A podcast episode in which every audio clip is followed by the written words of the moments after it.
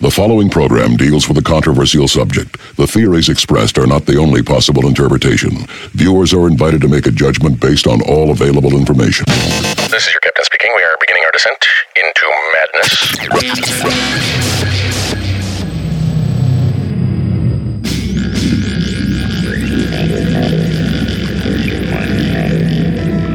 Open, open your your your mind. mind.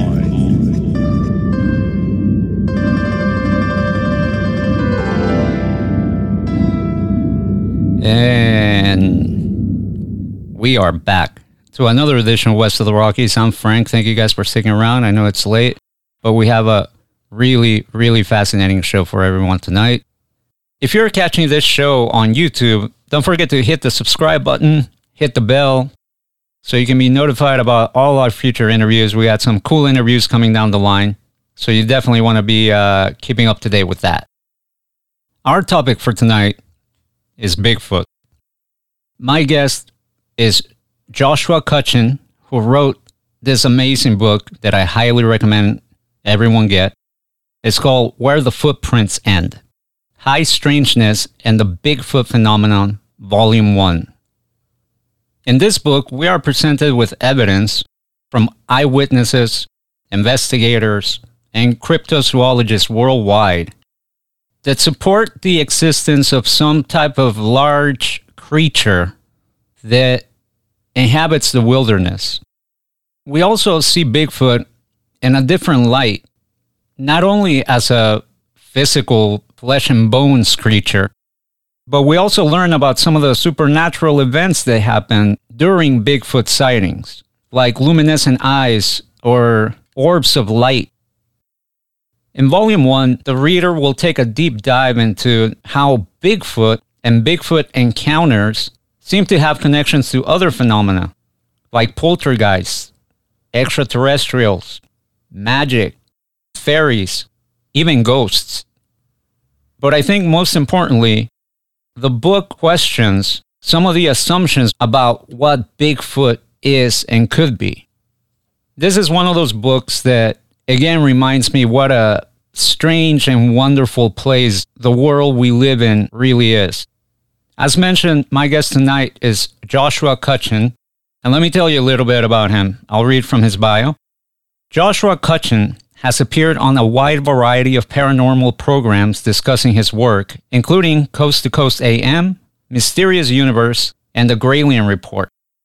He is the author of four books 2015's A Trojan Feast, The Food and Drink Offerings of Aliens, Fairies, and Sasquatch, which has also been translated into Spanish. 2016's The Brimstone Deceit, an in depth examination of supernatural scents, otherworldly odors, and monstrous miasmas.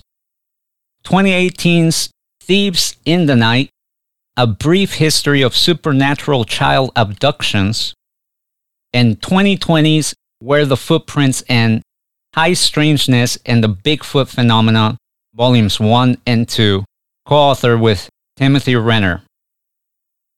Cutchin has been featured on the hit History Channel television show Ancient Aliens and is a recurring roundtable guest on the Where Did the Road Go podcast.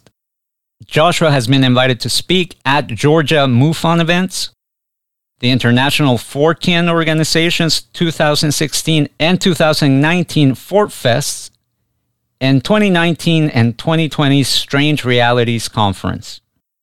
So, here to talk about his book, Where the Footprints End, is Joshua Cutchin. Josh, thank you so much for being on the show tonight. I really appreciate it. It's a treat for me to get a chance to uh, talk to you about your book, Where the Footprints End, Volume 1. I think people are going to be quite fascinated by what we're about to hear. So, thank you for joining us. Oh, absolutely. Looking forward to it. You open your book with uh, an account by George Kowalczyk that occurred on October 25th, 1973, at the time when George was 22 years old. And this happened in a rural region outside of Uniontown in Fayette County, Pennsylvania. And I feel like this is a great way to start because this is a great example of all the strange occurrences that seem to happen sometimes when people have uh, encounters with these Bigfoot creatures. Can you tell us a little bit about that? What happened to George back in October of 1973?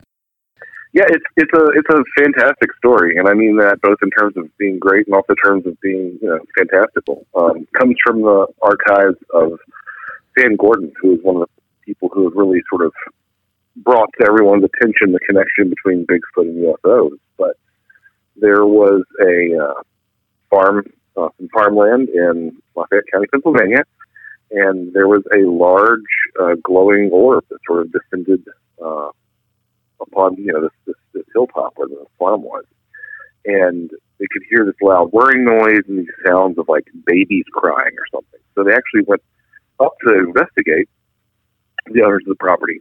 um, they had some uh, guns, some rifles that were loaded with tracer bullets, and you know they've got this big glowing ball, and from you know alongside of it, these slow figures are coming forward, and they are uh, big and they're shaggy, and every time they uh, they fire the tracer round, um, they would sort of reach out to it, and I think they actually said that they hit these things. They are pretty sure because you know you've got a tracer round, you can tell, and uh, it sounded like somebody throwing something into water, like boop, like a little plop of water every time they they hit it. Um, and then all of a sudden, the light just completely goes out, and uh, the things are still standing there, and you know, making these sounds like crying babies. And uh, eventually, you know, they ran away. Um, the interesting thing is, you know, afterwards, um, Stan Gordon gets a call about this case, and he arrives, and uh, allegedly, according to police reports and whatnot, it was still bright enough at the UFO landing site that people that you could like read a newspaper in the middle of the night there. Uh, for some time afterwards, later that evening, um, Stan Gordon himself claims that he actually uh, saw the uh, one of the primary witnesses collapse at the UFO site when they went back out there. And when he came to, he uh, had just he apparently had this vision of you know the Grim Reaper and the end of the world and all this really apocalyptic imagery. Um, but you know some other things, you know, some other things sort of trailed behind this encounter. Not just that, but also, uh, you know, I think there were some, some batteries that were drained, um, you know, acrid smells, but uh, there was also some sort of almost, uh, if memory serves, some Men in Black style activity um, that was happening as well. Uh, there was an individual who, about two weeks later, came to the house to question them and says they were, you know, it looked like they were in the Air Force. Um, but they warned him to not share his story, and uh, they never appeared again. this is after they offered to hypnotize him for whatever reason. Um, it might be the strangest Bigfoot case, but it's definitely one of uh, dozens that are out there. I'll probably say hundreds actually that are out there. It was definitely a, a great way to start your book because it's almost like if you have a checklist of weird things to happen, this case seems to have like ticked all the boxes. Oh, absolutely, yeah. Yeah, uh, apparently uh, George saw some weird lights in the sky, and obviously he sees these Bigfoot type creatures. I believe at one point he even begins to act possessed in some way, right? Yeah, I mean that was that was when he sort of collapsed to the ground, and he said that he saw this um, this apocalyptic vision. But he also claimed to have had other visions as well afterwards. Um, part of that precognition, he had uh, you know, visions of an airplane crash. He claimed to have seen the ghost of a dead relative as well. Just, just all around pretty wild. Now, what's interesting when he was visited by these two men, he was also hypnotized, which is, I mean, it's kind of strange for the Air Force and, and a random guy in a suit to show up to your house and, and hypnotize you. But apparently, they also showed him photos of uh, UFOs and Bigfoots. In your research, do you get the vibe that the government it, it's kind of hip to what's going on and they're just really not talking about it? Well, I seem to be pretty skeptical of of how much the government actually knows. You know, I mean, I I think that the government definitely has access to better and more data points regarding UFOs, Bigfoot, things like that. But I, I really do think that these phenomena are so strange that they really don't have a good grasp on because I am now in the camp that, that UFOs are not aliens and that Bigfoot is not a giant monkey. I think they're a lot stranger having to deal with the way that like literally reality works, or that you know, I, I hesitate to say maybe even having a spiritual component. Now, as far as those individuals being aligned with the Air Force, you know, he he saw them in what he thought were Air Force blues. Um, you know, hypnotizing people is not exactly Air Force protocol, at least not publicly. They're talking to witnesses, but you know, it's interesting. You look at these phenomena, um, and they do sort of have these, uh, I guess, uh, gatekeeper figures that sort of show up. So you know, the Men in Black, the UFO phenomena. A lot of people have thought they might be some sort of government organization, but oftentimes they look just a little bit off and they behave just a little bit strangely. They'll talk about needing to go recharge, or they won't know how to read certain social cues, or even, you know, one famous example, one of the men in black that approached a UFO witness uh, tried to drink a cup of jello instead of using the spoon that he was given. So they sort of seem to be a little bit, they seem to have more in common with the UFOs than, than they do uh, government. And similarly in Bigfoot lore, these two apparent Air Force officers, quote unquote, notwithstanding, um, you do have these two other figures that it's been it's come out recently, sort of fulfill the same role as the Men in Black do with UFO reports.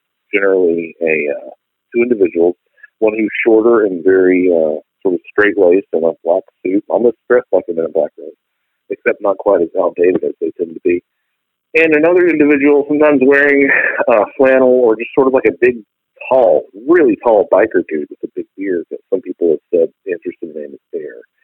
And people, you know, will say, oh, these are government agents who are following around and harassing Bigfoot witnesses. And that may be the case, but some of the stories that you read just sound really strange. It sounds almost, again, like these gatekeeper figures are part of the phenomena itself rather than part of the government. Um, a good example of that is one individual who was in the middle of these Bigfoot sightings with a police officer, if I recall, was warned to not intervene by these two figures and then, sure enough, out on the beat, the police officer runs into one of these Bigfoot, and he you know, pulls his gun, and he's aiming at it, and he just can't bring himself to pull the trigger, and the creature runs off. And he turns around, and there's this tall, you know, biker dude who, you know, alluded that he was with the government. He looks at him and says, "Couldn't pull the trigger, could you? Good man." It's like, what is like?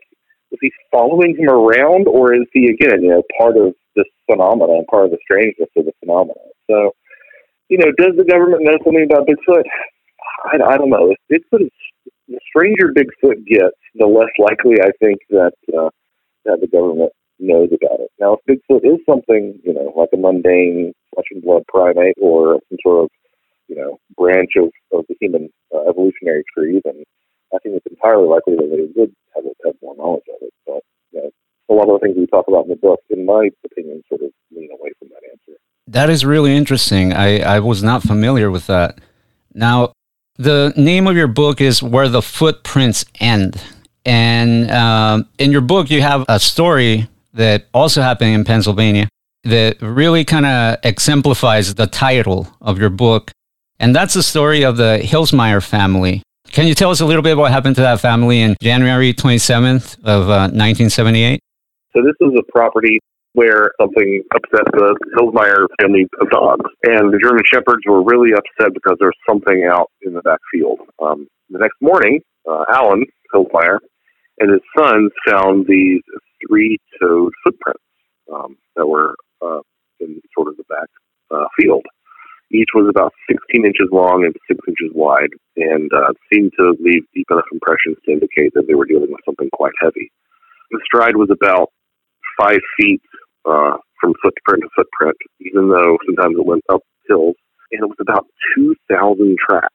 And uh, interestingly enough, they ended right in the middle of the field. Um, now, of course, the Hillsmeyer father um, saw that this meant that there was a Bigfoot that was backtracking in its own steps, which I don't know how it ever gets out of those steps unless it backtracks over those 2,000 footprints. But uh, this is something that you will um, run into time and again uh, in Bigfoot folklore, not Bigfoot folklore, sorry, Bigfoot accounts.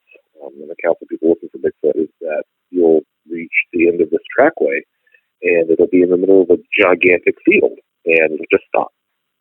Now, a lot of people say, oh, well, the Bigfoot jumps really high or really far uh, to a tree or to some sort of other harder ground where it wouldn't leave footprints. But you know, I think the the largest recorded jumps in the animal kingdom are 50 feet vertical and horizontal um, for a species of antelope and snow leopards. And sometimes these footprints in fields that are surrounded by much, much, much wider areas of untouched ground than 50 feet.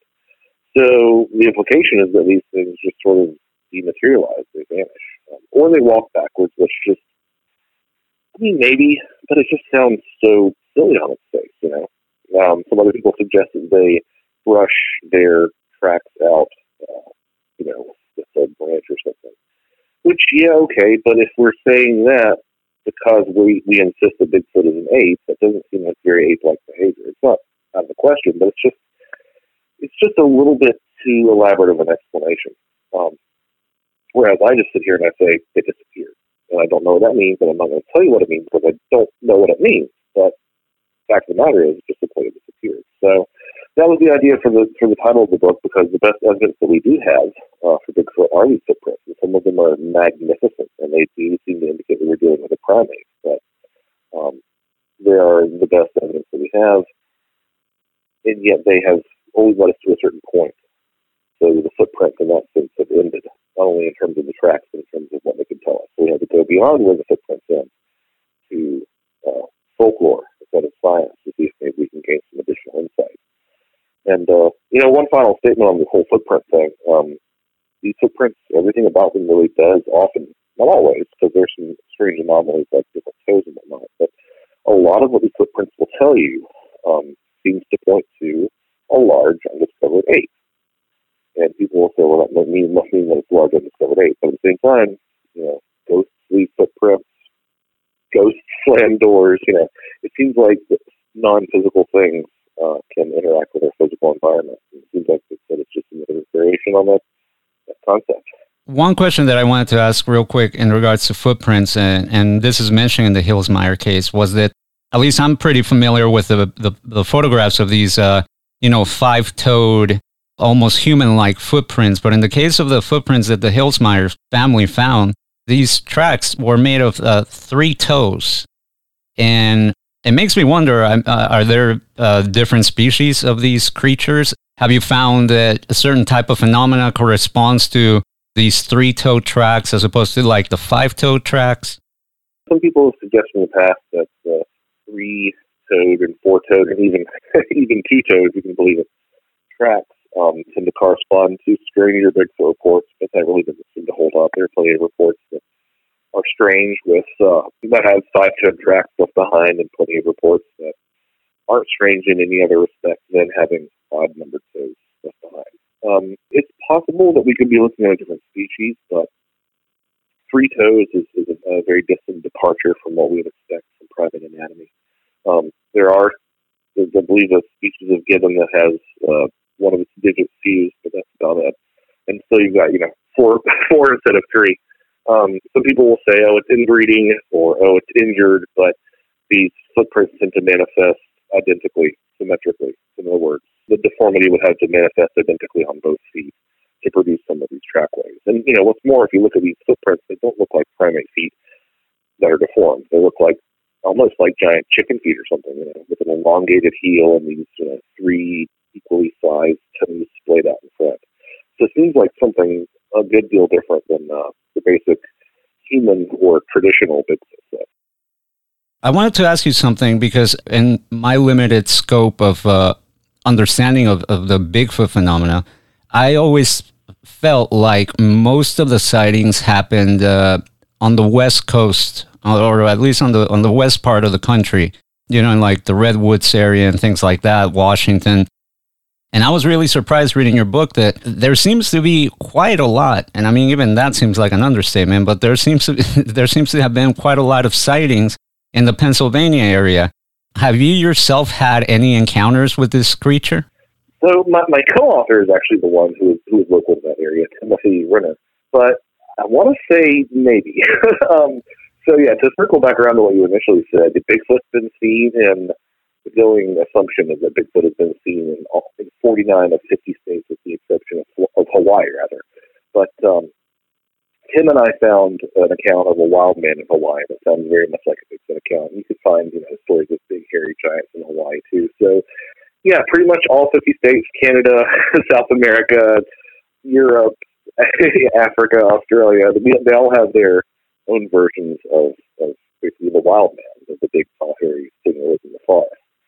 Um, Pennsylvania is a huge hotspot. You know, there was one point where people um, like Jerome Clark used to say that, you know, the, the weirdest Bigfoot stories tend to happen on the East Coast. On the West Coast, they seem like a big ape, and then the farther you drift east, the far, farther you get into the uh, quote unquote goblin universe, which is what he called it. Um, but in truth, you know, weird Bigfoot stories happen on the West Coast too. But a lot of Bigfoot stories come out of Pennsylvania. Like it's easily got to be top five states. Um, it's like not top three for Bigfoot sightings. And um, Tim has recorded a bunch of different encounters, and he's had a lot of stuff that's highly suggestive of Bigfoot activity. You know, sort of things that the uh, the BFRO, the Bigfoot Field Researchers Organization, uh, would call Class B reports, where you have like knocks and strange sounds and vocalizations and strange smells and footprints and things thrown at you, like kind of experience. All of that. I, on the other hand, um, kind of feel like a paranormal kryptonite. Um, I, I just don't have a ton of stuff that uh, that happens to me. However, having said that, I did go out to uh, one of Tim's research areas called uh, Site 7, where he sees a lot of lights and it's had a lot of the sort of activity um, that seems to be a lot like Bigfoot activity. Not only that, but also, you know, what would traditionally be called ghost lights, which are orbs of light you know, floating through the woods which do seem to have some sort of connection to the Bigfoot phenomenon, as we talk about in uh, volume two, is where we have that chapter dedicated to site. Um, but uh, I did go out Tim to site seven, and uh, we stopped, and the, the only thing that happened to me um, was uh, this. As soon as we got out of the car, uh, there was something that was very unhappy with us being there, and it snorted and huffed a couple of times. Didn't sound like a whitetail because I've heard that and then it walked away through the leaf litter. You could hear it walking away. This was at night. You could hear it walking away, and it definitely sounded like a two foot shuffle. Um, yeah, if that was Bigfoot, I don't know. More compelling to me was um, an experience that I had actually on my honeymoon uh, down here in Georgia, where I live. I was in the Georgia mountains, and we had uh, rented a cabin that was up an extremely steep, uh, rather long driveway. So you know, for all intents and purposes, less than accessible somebody wanting to pull a prank. And I was uh, out on the deck the night before we left, and I was I was vocalizing uh, across the valley, making Bigfoot sounds, just being a you know complete jerk. And the next morning, I woke up and uh, we started loading up the car, and my wife comes to me and says, "Okay, why did you do that?" I said, "What are you talking about?" And she says, "The rock." And I said, "What? What rock?" And uh, I go out uh, to the driveway, and behind uh, one of the rear wheels of my car is this big rock that someone had put there, on the size of about a basketball. Um, and I couldn't find where it had fallen from. If it had rolled down the hill, it would have been you know covered in red Georgia clay, which is not. This is a pretty you know clean rock, so to speak. Couldn't find anywhere that it had come from, um, and I don't think that it really would have been anybody playing a prank because again, to to climb that that driveway um, on the chance that somebody might notice this as a prank, um, I think you would either make a more obvious prank or you would just uh, not do it at all. So that's that's the extent of my Bigfoot experience, unfortunately. That is still pretty strange. I mean, uh, uh, that's one one way to uh, to spend your honeymoon is you know with a bit of mystery. uh, right, I should, I should have known that, right? now, Seems like rocks play a, a big role in a lot of uh, Bigfoot encounters. And uh, when I was preparing for this interview, I was uh, really surprised to find that, uh, as you mentioned earlier, Bigfoot is not limited to the continental US. It seems to be like a worldwide uh, phenomena. And I was reading that during the Vietnam War, both sides of the of the battle, US soldiers and the Viet Cong they were reporting sightings of, of some strange, uh, large uh, creature that when they describe it, it sounded like Bigfoot. Obviously, a lot of the, the fighting occurred in the deep jungles in Vietnam, and they dubbed these creatures rock apes because they had a, a habit of throwing rocks. I know in your book you talk quite a, a, a length about this uh, rock throwing that occurs. Can you tell us a little bit about that? If you look at, again, I mentioned, you know, the BFRO has these Class B reports. Um, things like, uh, you know, knocking on trees, on smells, vocalizations, footprints, um, and yes, throwing rocks. Um, you know, if you take a lot of those Class B reports, which are where people experience all these things but don't actually see a big hairy creature, you take that exact same suite of uh, activity and you put it in the house, it's exactly one to one correspondence with poltergeist phenomena. And one of the things um, that is very common in poltergeist phenomena, and actually common in fairy folklore, and you'll, you'll read this in a lot of the old European witchcraft trials, are uh, what's called lithoboly, or throwing of rocks, or the appearance of rocks. Uh, in, you know, in poltergeist cases, they'll drift down from the ceiling, and oftentimes they'll be warm to the touch. There's actually some uh, interesting thermal footage that's been captured in some of these reports in poltergeist cases, where you can actually see like the heat on the rock dissipate after it lands. Um, so why this is interesting with Bigfoot is that again, you know, these stories of people out in the woods and they get rocks thrown at them. You know, this is places where it shouldn't be a person, they can't see a person, and they assume it's Bigfoot because they're in the woods. But if they were again inside a house, they would say it was a poltergeist. This is really evident, however, in this sort of overlap with the uh, the Minerva monster case uh, in 1978 in Minerva, Ohio. The Cayton family was uh, sort of having a lot of trouble with Bigfoot, and there was a lot of strange Bigfoot activity, not just Bigfoot activity, but strange Bigfoot activity um, that was happening around their house. Um, and the Bigfoot apparently would walk a ridgeline behind their house and would throw rocks, anything from the size of a pea to the size of a, like a baseball, um, onto uh, a, a, a building. Um, and uh, the uh, the boys that were there, uh, living in the house at the time, um, would see a figure walking along the ridge line, and they would, uh, you know, assume that that's where the rock would be thrown from. So what they did is they started marking rocks with an X on uh, on the rock with a marker, and they in one instance they threw it up there, uh, up to the where they thought the Bigfoot was, even though they didn't see it in this case, and it uh, got tossed back to them. Same rock, was an X on it, but it was warm to the touch. Now, you know, the flesh and blood assumption is that you know the Bigfoot was maybe holding the rock, and that's why it got warm. But it's important to note that you have these poltergeist cases, uh, a lot of which have a lot of similarities with Bigfoot activity, that also feature these warm rocks being thrown. It's funny that, uh, yeah, you mentioned that because one of my questions was uh, uh, about that incident about throwing rocks and being warm to the touch. The, the reason that I find that really interesting, and, you know, people might sort of be wondering, why is he talking about poltergeist and Bigfoot? Um, you know, there is a significant overlap, not only in the types of things that happen, um, but uh, also actual poltergeist phenomena alongside actual Bigfoot phenomena. There was an incident in uh, incident in Australia where uh, a family had some property that was plagued with yowie sightings, which is an Australian version of Bigfoot. And they actually did have straight up poltergeist phenomena in their home around the same time that they were seeing a Bigfoot outside the home.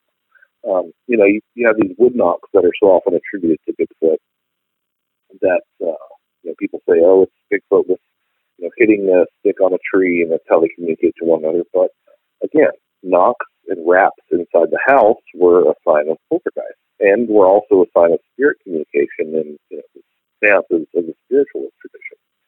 Uh, that was the other time you'd see the sort of poltergeist activity where things were moved on their own. Um, now, interestingly enough, um, there were some seances, um, uh, you know, in, in centuries past, where people uh, claim to actually see, uh, you know, straight up uh, Bigfoot during the seances. So people would be having these spiritual seances to contact dead loved ones or whatever.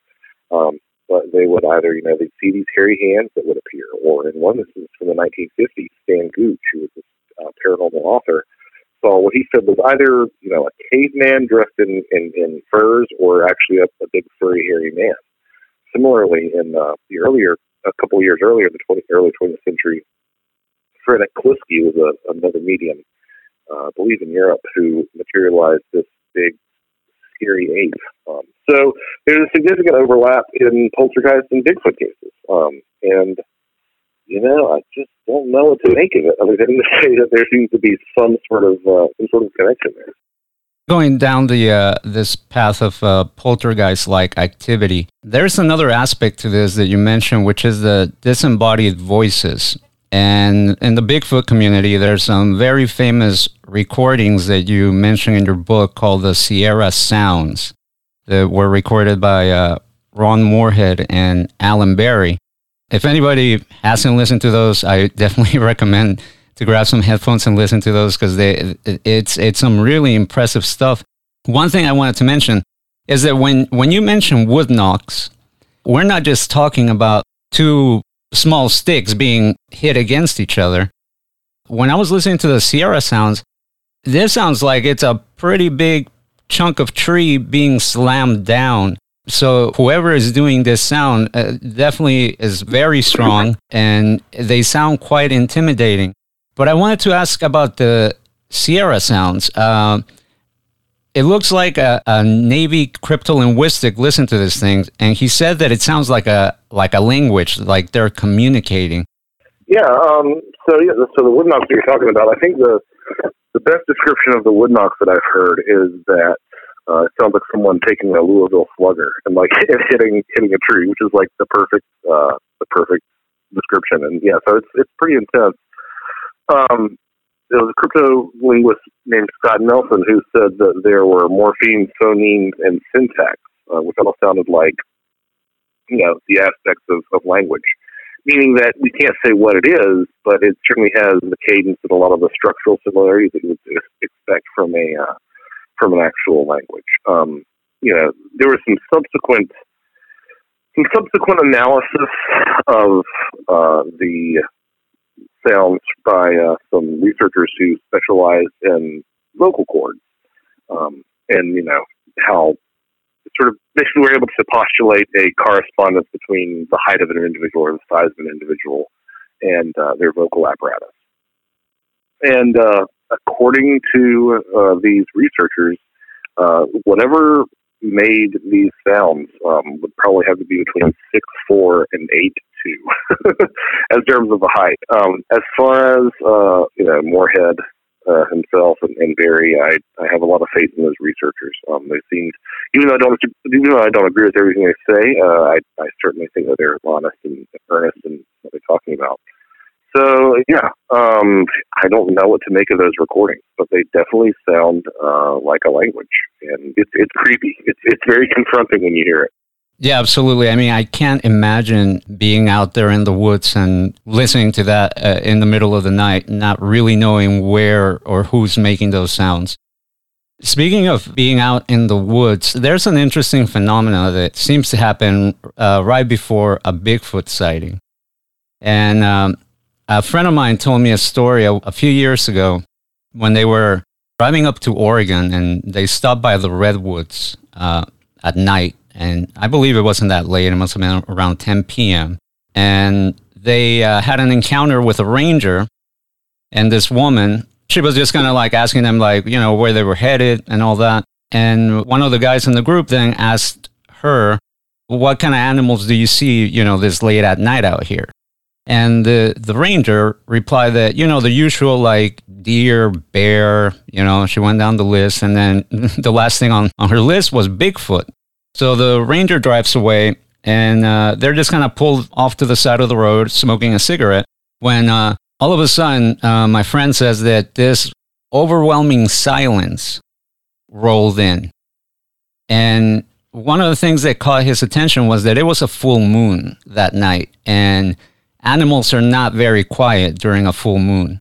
He says that at that moment he he just felt this fear he had never felt before, and they all kind of quickly finished just smoking their cigarettes and got back in the car and and kept on driving. And it seems that this is something that happens a lot of times right before a Bigfoot sighting.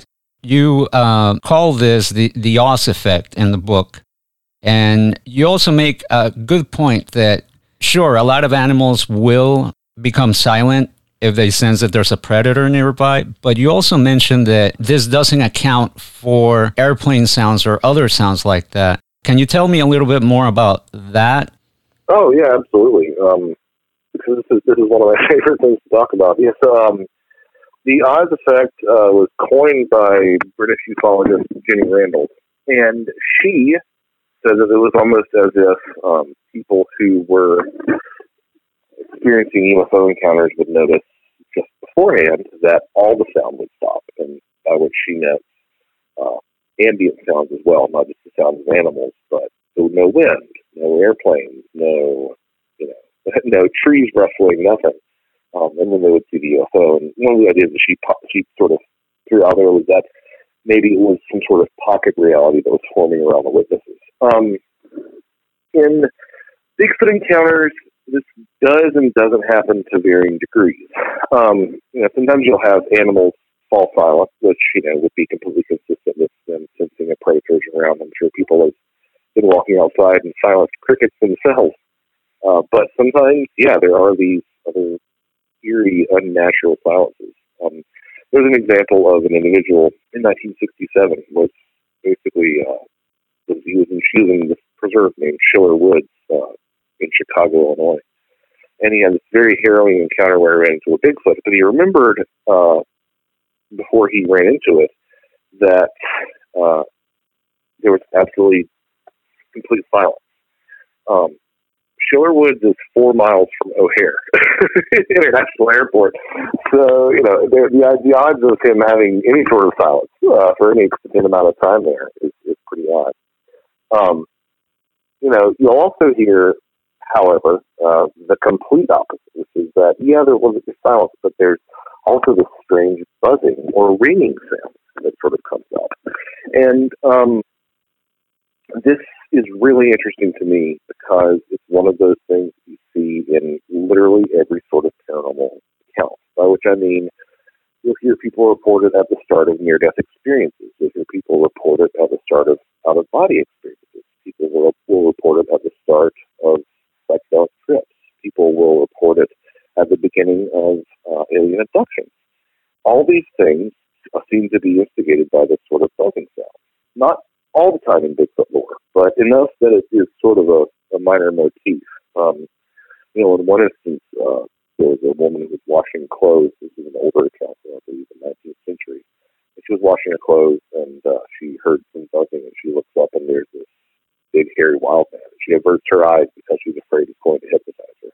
Because that's what a lot of the folklore talks about, is that these wild men can actually hypnotize you as well, uh, which ties into that sort of psychedelic trip, altered state of consciousness um, line of thought. So it's just it's just an absolutely fascinating um, fascinating aspect. I don't entirely know what to make. Of. However, having said that, I did find an interesting corollary. Um, there is we had mentioned uh, Al Berry in with uh, on Morehead. He wrote a great book called not originally titled, but it was called Bigfoot. Um, and in it, he describes um, at one of their sites it might have been a Sierra site actually, but at one of their sites, he remembered hearing this ominous singing in the forest, accompanied by some sort of rhythmic uh, drumming and just chanting that would sort of float up.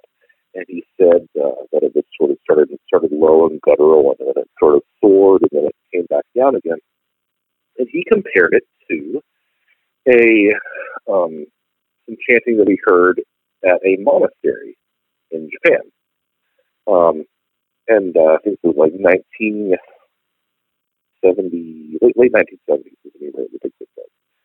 Um, now, interestingly enough, um, the Ainu people in Japan um, until 1976, when the last practitioner died, actually would practice um, overtone singing, which, if anybody is not familiar with that, it's, it's like the Tuvan throat singing that you see. Um, you know, where someone sings a pitch and then they use their vocal cords to sound another pitch above it, um, which is sort of the same concept that you'd find with, like, you know, uh, Australian Aboriginal didgeridoo. You know, your, your lips are blowing a fundamental pitch, and above that you vocalize and you actually get two pitches, right? That's really interesting to me for a couple of different reasons. Um, number one, first reason is that, uh, you know, obviously, overtone singing is a lot of times used in a spiritual context, but Australian Aborigines will often accompany these altered states of consciousness into the dream time with a didgeridoo to sort of help um, or, aurally, A U R A L L Y, um, influ- influence and enhance um, also altered states of, of uh, consciousness, which you also see, um, you know, in the out of body research community. Uh, people like Robert Monroe has put forth this idea of binaural beats. If anybody hasn't heard of it, which are you know uh, frequencies that you can put in your ears to induce different states of, of consciousness. So there's your altered states of consciousness angle in there, but also uh, there is a story, explicitly enough, where uh, an individual uh, who was sort of a Bigfoot enthusiast um, was out with his uh, out with his son looking for uh, Sasquatch. Excuse me, and uh, he was around the Klamath River, and all of a sudden he notices his, his son's uh, eyes glazing over, and his son absolutely collapses. And he said that there was a sound coming out of the tree line, which he compared to a didgeridoo. Uh, so that inside the tree line, there was a dark, hairy figure about 15 yards away. He claims that he shot it and he took his son to the hospital and said it was a bear attack. But again, here you have this idea of this, this sort of hypnotizing sound coming from Bigfoot, which ties into all this consciousness. And surprisingly enough, um, my co-author Timothy Renner was actually interviewing a witness on site in Pennsylvania because he likes to do a lot of on-site interviews. One of the reasons that I like his show, Strange Familiar, so much. And uh, underneath the entire interview, he was only able to isolate a little bit of it. But under the entire interview is this sound that is very much like Tuvan Throat singing. So again, we have this this coincidence coming up again that is just absolutely wild. And again, I don't know what to make of, make of it, but it definitely seems to have something to do with altered states of consciousness. That is really fascinating because I am a bit familiar with yeah some of the uh, the out of body experiences and altered states and what people report uh, hearing right before and yeah it, it, some people describe this ringing almost like an oncoming train you know that it just gets ra- gradually louder until it kind of peaks at, at one point and it makes me wonder um, does a witness almost have to be like in tune to a certain frequency in order to not only see a Bigfoot, but you know experience some of the, the these other phenomena that occur. One of the things that you mentioned earlier was uh, fairy lore, and I know that through pop culture, the, uh, the the whole idea of fairy has been more associated with like Tinkerbell. However, it seems like fairies are not these cute little creatures that are flying around. Bigfoot, I guess, would be a type of fairy. Could you tell me a little bit about that? Okay, well, so before anybody turns off turns off the interview, wait, wait. Um, yeah, so uh, fairy lore has been greatly misunderstood over the past uh, several centuries. Probably you know, since Shakespeare on is when it really started started getting cute and Disney-fied. But uh, fairy folklore is uh, worldwide set of beliefs that there are beings that like to abduct people, um, that are intimately connected to the earth, sometimes, quite often actually, associated with the human dead. Um, and oftentimes they are short in stature, but not exclusively short in stature. Um, so you have this body of folklore that is actually quite chilling if anybody wants to look into actual fairy mythology. It's really interesting. It's all about taking babies and replacing them with fairy changelings. Just being kind of capricious, I guess is the best word, but nasty when they want to be. So people will say, well, what is this? You know, what these tiny little fairies have to do with Bigfoot? But uh, time and again, you'll read in all these fairy stories, not only not fairy tales, right? Not fairy tales, fairy stories about fairies having the ability to change size and shape. Um, to the extent that you know some fairies were explicitly large, like giants and trolls, which are sort of in that sort of fey folk family, share a lot of the same attributes. Um, but you also have um, stories of basically big hairy fairies in the form of the Woodwose, which is sort of a European wild man that exhibited a lot of fairy attributes, but you know, for all intents and purposes, it's like Bigfoot. And they had a lot of these magical attributes as well. Um, you know, moreover, if you look at some of the brownie, uh, Scottish brownie folklore and the analogs to that folklore. So we're talking about the Peckenderlin in Germany or the goblins of France. They were tiny, monkey-like fairy people. And sure enough, a lot of the contemporary sightings of fairies are not only, you know, what we think of as traditional leprechauns or people in, you know, little people in um, you know, uh, vest and, and, and jacket or whatever, but sometimes they're these little short, hairy creatures that people say are fairies, and they definitely line up with um, tiny little versions of Bigfoot. Um, not only that, but a lot of the attributes that you'll see attributed to, to Bigfoot are shared in fairy folklore. Because they're also shared with alien folklore, and alien folklore also corresponds very closely to the, the fairy folklore. But one of the things that I find very interesting specifically is how uh, a lot of times researchers will say that Bigfoot are fond of braiding horses' manes. Now, you know, realistically, a lot of these braided horses' manes are probably people's horses who did not get brushed before being put up the night. But nonetheless, people do say that Bigfoot braid horses' manes, and I've seen some pretty intricate, quote unquote, braids presented as evidence that I find interesting. Um, people don't see this happen a lot, but according to them, Bigfoot will sneak into a barn at night and braid horses' manes. There is one account that I found of a Russian researcher who found an Alma who he said walked into a, uh, a stable and braided horses hair. Almas being, or Almas or Almasi being the one the, uh, the uh, Russian version of Bigfoot. Um, but what's interesting about this regarding fairies is that you see that exact same behavior.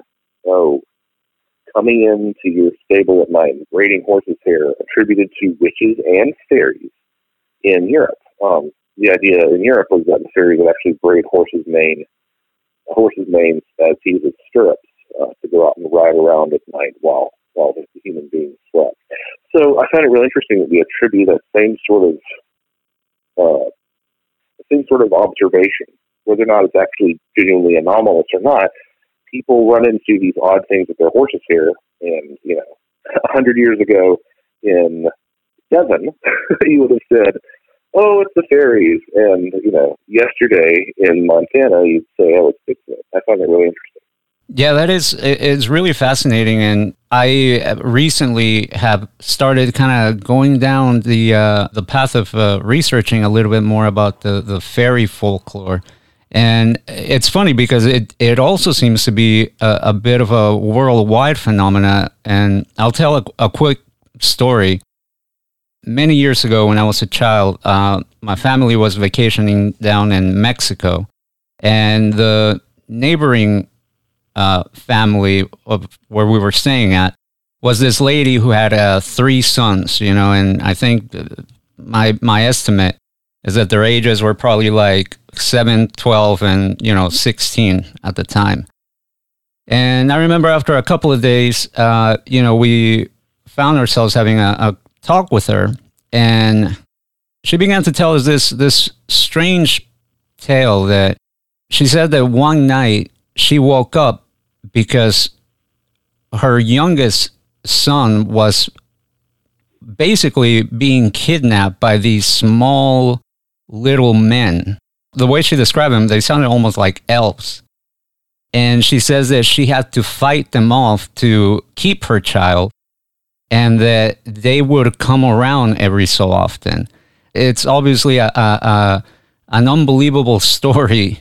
And the more I, am looking at this whole uh, folklore of fairies and what you mentioned of uh, wanting to take children and even young women, you have to start to reconsider, like, you know, what these people are experiencing could very well be true.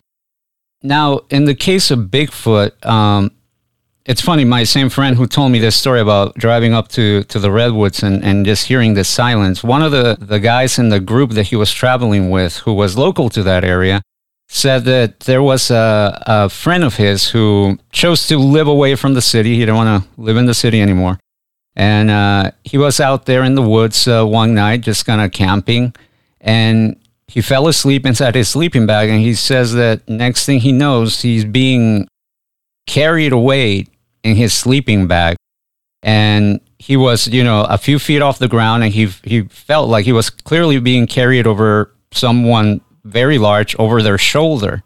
He struggled a bit and he was dropped to the ground. And he says when he unzipped his sleeping bag and got out, he saw a very confused Bigfoot standing in front of him. And they both kind of darted in the opposite direction. I find that really interesting because obviously it seems like Bigfoot is quite an elusive creature, but there seems to be reports of these very, very close encounters with uh, humans, correct? Yeah, I mean, it's it's something that you'll see, especially in a lot of indigenous folklore. You know, we're using the term Bigfoot to sort of describe all all manner of wild men seen throughout the world, but uh, you know, focusing just here on the U.S., you'll see in, in indigenous folklore all the time. They would take women and they would take children, um, either for breeding purposes or for food.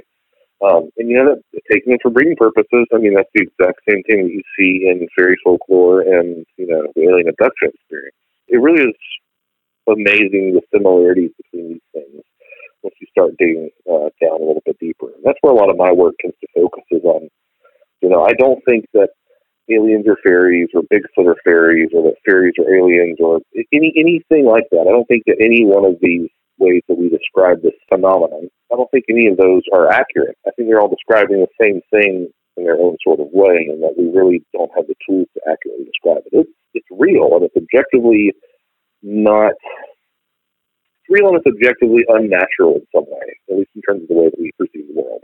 You know, I'm close to saying that it's not us, but I don't want to say that because it might be some sort of projection of us, right? Some sort of tulpa or thought form or something like that. But there's something genuinely strange going on, and we, depending on where we are in our culture, um, find different ways of describing it. And uh, you know, you know, kidnapping is, is one of those things as well, um, where people, you know, sometimes it's missing 411 style activity. Sometimes it's a way of coming to grips with, uh, you know, as in a lot of the changing folklore of Ireland, it's a way of coming to grips with children's developmental disabilities. A lot of that changing folklore about that, I think. But I do think at the same time that some of it is uh, just trying to describe this weird interaction that we have with this other reality. Speaking of interactions with a, another reality, there you write a, about a, a story that happened in 1857 that kind of goes further into this uh, this fairy folklore similarities, which involves a, a boy being kidnapped and taken underground. Can you just tell us that story really quick and just further expand on these similarities of the fairy folklore?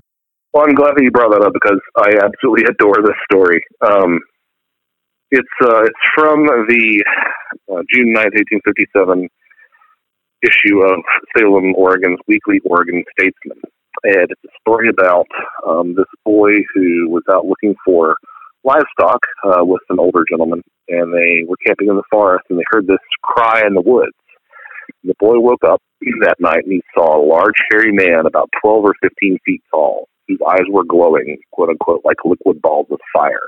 And it grabbed the boy and ran away into the forest to a trap door.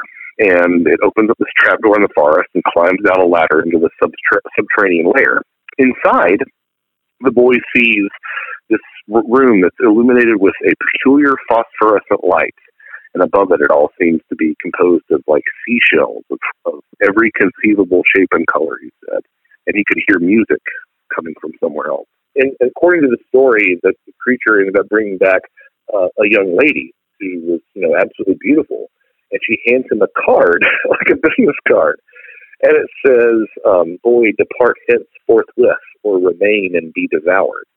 And he ends up escaping uh, while the beast is sleeping. Um, what I love about that story is, you know, it sounds like a Bigfoot, right? I mean, it's, it's Oregon, it's large, hairy man with these glowing eyes, but everything else about the story is, is straight out of fairy lore. I mean, that sort of weird lighting is just like the dim lighting of fairyland. Um, you could draw some comparisons to the sort of underground dome space that people see in DMT trips um, and the seashells. But that detail about the girl who comes and warns him to leave is you find that time and time again in these stories of people who are kidnapped by fairies in you know Ireland or, or you know the British Isles or people who you know stumble into a fairy party and they'll see someone who walks up to them and it's a it's a young girl who died last year and she gives she she tells him to not drink any food, to drink any drink or eat any food, or else they'll be trapped with the fairies forever, like she is.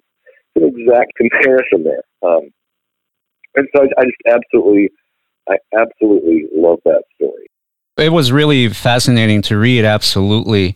And uh, just to kind of make a, one further connection here, you just mentioned DMT, and you know, for the folks at home, uh, definitely, if you don't know about that, give it a Google search. Uh, dimethyltryptamine. It's very fascinating. Um, many years ago, when I first started doing this show, I interviewed someone who was a, a self-taught shaman, if you will, and uh, he was fairly young, but you know he seemed to have a really good handle on a lot of uh, these uh, topics. And one of the things that he described to me was uh, we were actually talking about fairies and just other dimensions, and he mentioned that one time through uh, meditation, enter this fairy realm. And when you mentioned DMT, it, it reminds me of this is because the way he was describing this process of meditating and what happens sounded very similar to what happens during a, a psychedelic trip. And I know that talking to people like Dr. Rick Strassman, he believes that you can achieve these same altered states that you enter with DMT through meditation. So he was telling me that he, he was in this very realm, but that these creatures that he encountered were surprised to see him there and they kind of kicked him out right away. It was a totally uh, strange uh, tale. So I almost have to flirt with the idea that do we have to be like in tune to be able to see with, uh, you know, I don't want to get too mystical here, but almost to see with like our third eye and see some of these creatures like Bigfoot or aliens or fairies, which in your book, you do an excellent job at showing the similarities and showing how there could be some type of connection between all of these.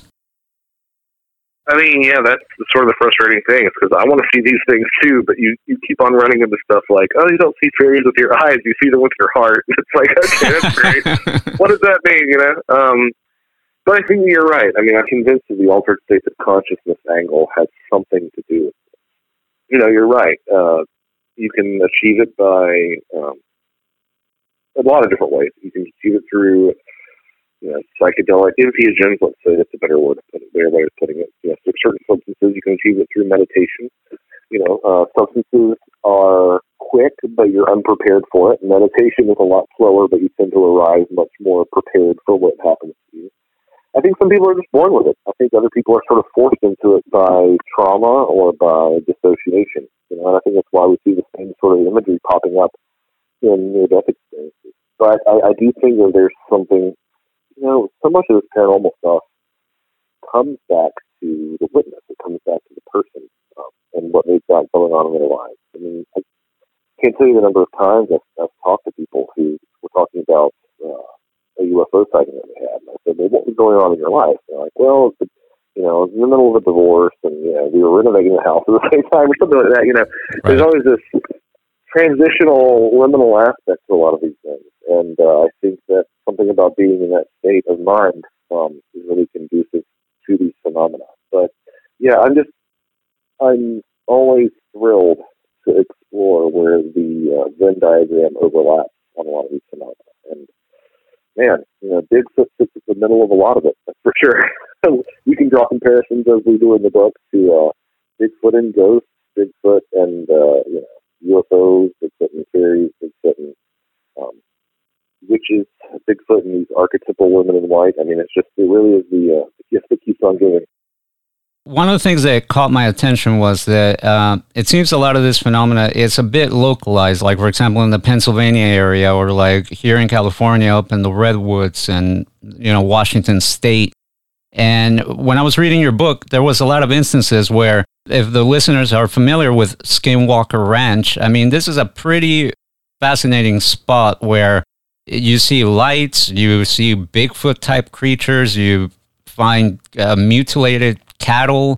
There's a story about a family that moved there that within a, a few days, I believe, they saw this large black wolf just kind of walking through the field. And it makes me wonder in fairy folklore, you hear a lot about enchanted forests. And uh, it makes me wonder if maybe this phenomena, if there are basically hotspots in different parts of the world where, you know, these things happen with more uh, frequency. Have you found that in your research? Oh, absolutely. I mean, I, I think that these things can happen anywhere, but there are certainly some places where they are more likely to happen.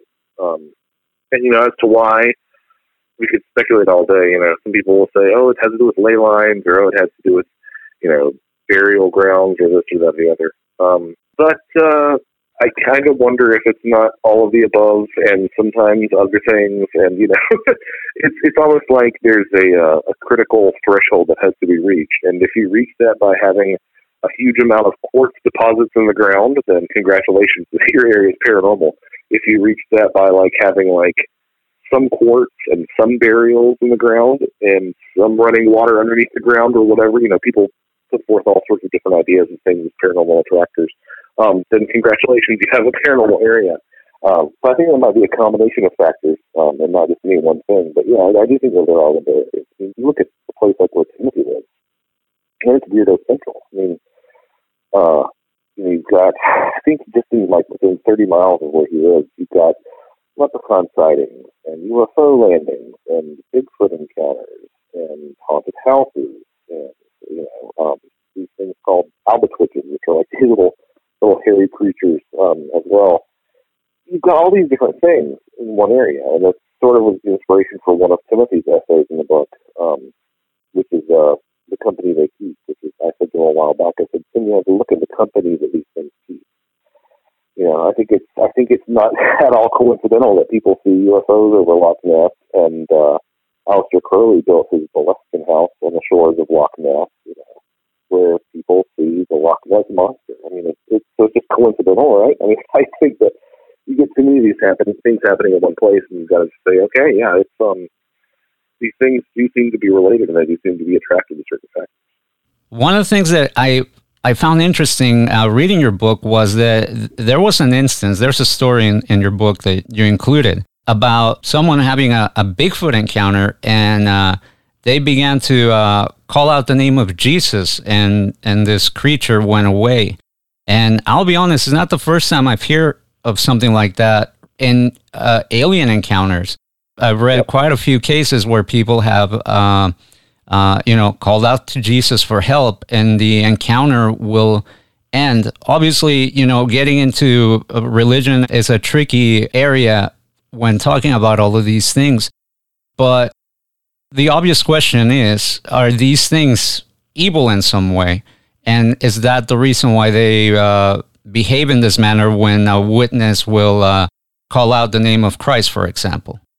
That's a great question, um, and it's a needle that I constantly find myself having to thread. You know, um, because I, you know I am a Christian myself, um, and at the same time, I I get sort of uh, frustrated with this idea that everything has to be good or evil. You know, uh, I think that there are a lot of freelancers in the middle. Um, sometimes um, I think that a lot of these things are predisposed to have negative consequences in your life. Um, you know, I think that, uh, that some people that I know have said about the spirit world, um, it's a lot like you know getting into going into the ocean. You know, a shark is going to shark. You know, a shark might bite you, or a shark might end up killing you from a bite.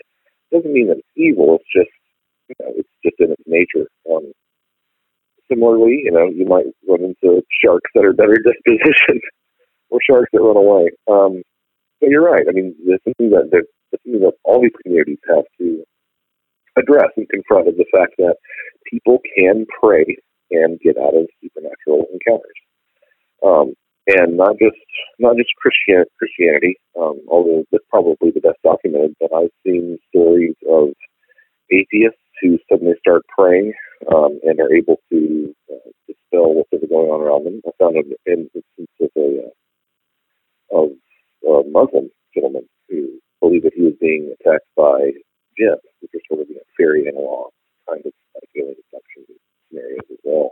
But he was praying to Muhammad, and uh, was able to you know, to repel the jinn.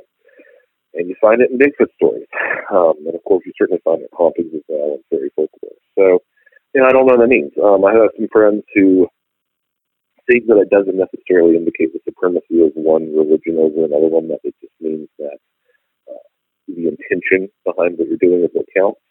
Um, you know, I'm, I'm certainly open to that idea. I kind of remain, I remain, I remain agnostic to what that means. Um, but it is definitely something that happens. So if you know, if you're ever in a scenario, um, you can pray and sometimes get uh, the results of, of being brought out of that scenario. I think one of the, the best explanations uh, for this, uh, or at least one of them that kind of uh, coincides with what you said, that, you know, it doesn't necessarily have to be evil. Like, you know, we don't have to see things as good or evil. I remember someone was saying in regards to uh, alien abduction experiences is that these entities are respectful. And when they see a, a person doing that, it's just a form of respect of like, okay, you clearly don't want to be here, so we will leave. Right. So, yeah, I think that in order for a lot of these things to make sense and not to be clouded by any bias, we should hold off the judgment of are we dealing with good or evil. Uh, but I do agree that intention plays a big role in, in a lot of these type of experiences. Your book, uh, Where the Footprints End, it's actually uh, not a standalone book. It's this is actually volume one. There's a volume two out there. Can you tell us a little bit about what you cover on that book?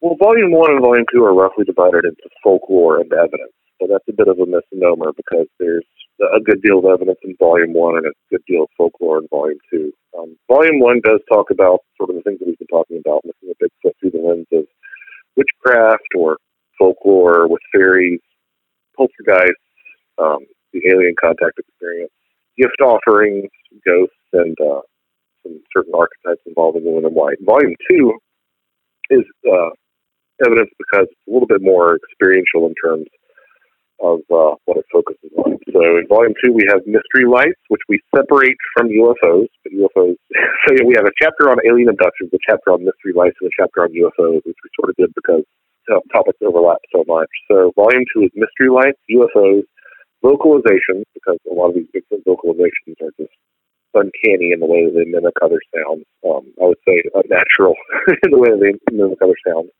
Um, altered states of consciousness, hex signs, toes, you know, the different numbers of toes that we were just talking about, trackways that are anomalous. So trackways that just in Bigfoot, you know, Bigfoot uh, phasing through material, Bigfoot gliding, Bigfoot levitating flying away, one-legged trackways, portals and stuff like that. Like that's where that all falls there. Um, disappearing evidence, which is a chapter by my co-author Timothy about how Bigfoot evidence just always seems to disappear. Um, the trickster phenomena, and then two case studies uh, that exemplify a lot of the um, a lot of the things we've been talking about, sort of all in one or two cases. That sounds really, really wild. I look forward to reading that next, and hopefully uh, you can come back on the show and we can discuss. Because I- I'll tell you, I know that in in your uh, volume one of uh, where the footprints end, you don't want to compare your book necessarily to uh, Jacques Vallée's Passport to Magonia, but I kid you not, I got the same vibe reading your book in the sense that we can't limit ourselves to one theory when we don't have an answer to what's going on. And I think that it's very important to look at all of this with an open mind uh, to try and really understand or attempt to begin to understand what's happening and what people are seeing and experiencing. And what I loved about your book was that it made me, and, and, I know I say this a lot when I read these type of books, but I mean it. It just makes me realize how strange and a wonderful place the world is that we live in. No, I, I completely agree, and uh, that's very kind of you to say. And I don't think we never ever really intended for it to have that sort of ballet in shape, but uh, it, it kind of took that on, I think. And uh, if we can just uh, encourage the conversation in this direction, you know, again, as we were talking about a little bit before we started, um, you know, even if it's the wrong direction, at least it's a different direction for a while, and we can see what its shortcomings are, or maybe what its strengths are. Absolutely. Where can people get your books, uh, Josh? Uh, if you go to my website, joshuacutchin.com, J O S H U A C T C H I N.com, I have links to all my books, including these two. Um, they are exclusively available on Amazon because they are printed through Amazon. So you can go to Amazon.com and type in the footprints and you'll find volumes one and two there.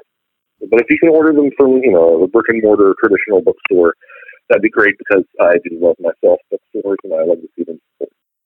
Thanks so much, Josh, for uh, being on the show tonight. I really appreciate it. This has been a, a great deal of fun and uh, just uh, mind opening, mind expanding, and I definitely uh, wish you luck in all your future research. Thanks so much. It's been a pleasure. That was Josh Cutchin, author of this uh, really amazing book, Where the Footprints End High Strangeness and the Bigfoot Phenomenon, Volume 1. I definitely uh, encourage you guys to go grab a copy of this book. Uh, you won't be able to put it down. It was an amazing experience to be able to submerge yourself in this world and, and just explore the possibilities. I can't wait to start their second book, Where the Footprints End High Strangeness and the Bigfoot Phenomenon, Volume 2. Like I mentioned there towards the end, these two books make the whole work Josh and his co author Timothy did a great job in Volume 1. Can't wait to see what they did in Volume 2. I hope you guys enjoyed that interview. Um, I know I did. Uh, we definitely covered a lot. Let me know your thoughts. Uh, leave us a comment. Let us know what you think. Uh, if you have any questions, we'll have uh, Josh back here in the near future, and uh, I'd be happy to pass those along. If you're catching this show on YouTube, uh, don't forget to click the subscribe button, hit the bell for notifications, and uh, stay up to date with all our interviews. We got some other uh, cool stuff coming down the pipe here. Also, don't forget to check out the website, WOTRradio.com. You can follow us on Twitter and Instagram at WOTR Radio.